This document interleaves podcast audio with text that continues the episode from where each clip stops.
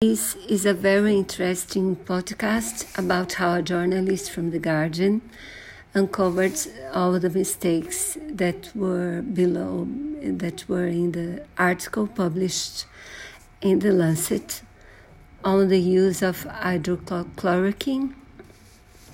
And it started, she started in Australia and then it became a global issue because many studies had been suspended uh, because of the article that Lancet has to had to uh, retire or apologize for afterwards.